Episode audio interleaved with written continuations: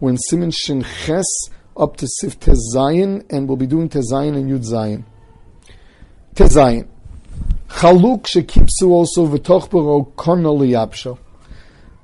Someone cleaned an article of clothing, then to hang it up to dry, they stuck a reed in it. In other words, they didn't have a real hanger, they just took a reed that was never meant to be a keili. You're allowed to take the clothing off the reed on Shabbos, but the reed itself is muktzah machmas gufo, because it's not really a keili.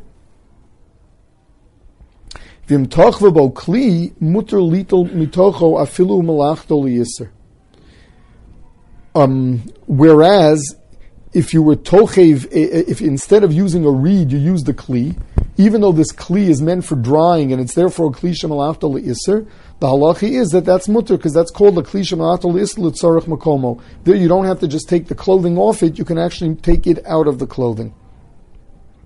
The Mishnah Berurah points out, this is all talking about where the clothing is not muktzah. But if the clothing itself was tofeach latfeach, it was so wet that if you touch it, your finger can make something else wet, then we say, and it was in a place where you didn't know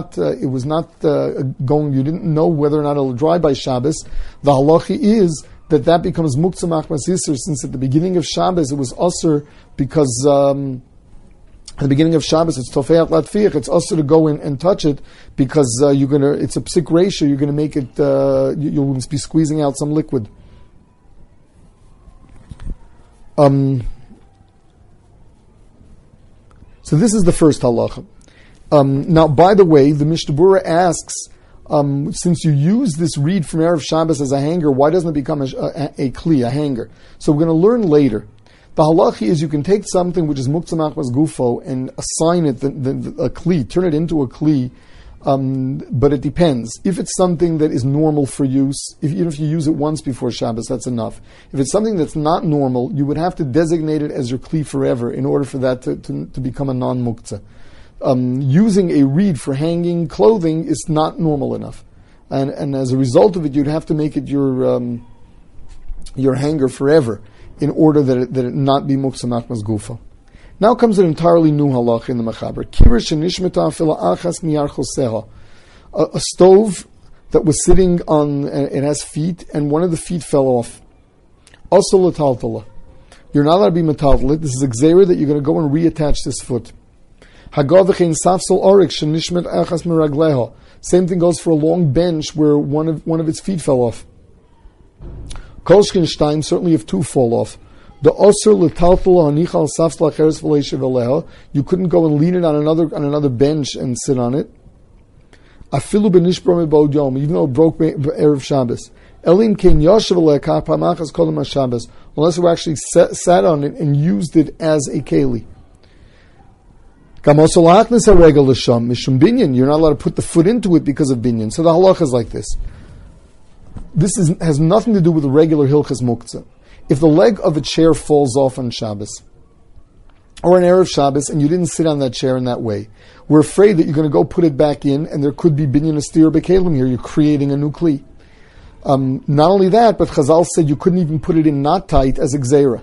Not only that, they said don't use it. The whole chair becomes non-muter for tiltul, as a shash that since it's impractical for use, you push it back in. The Mishnah Berurah says, what happens if the leg broke off? Or if the leg got lost? Since it's not Shaykh to fix it on Shabbos, Chazal didn't make a gzeira, and it's not muktzah.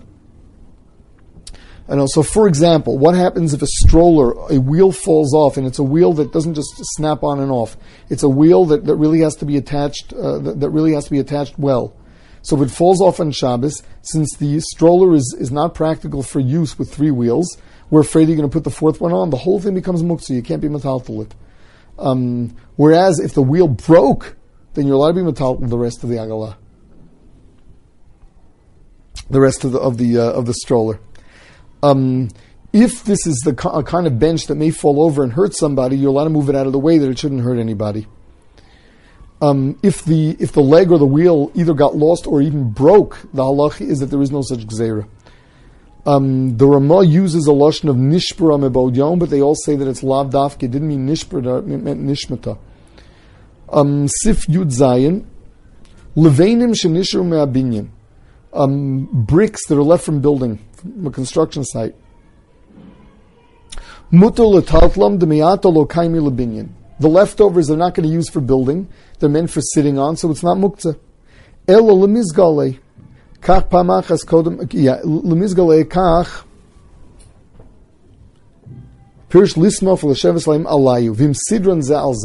What if you pile them up one on another? Then it looks like you want to use it for building. So it really depends. If it's piled up in a way that it's meant to be taken to a different construction site, then that is usr. Whereas if we just left there as a stray brick and the norm is for people to sit on it, so there the halacha is that it's not muktzah.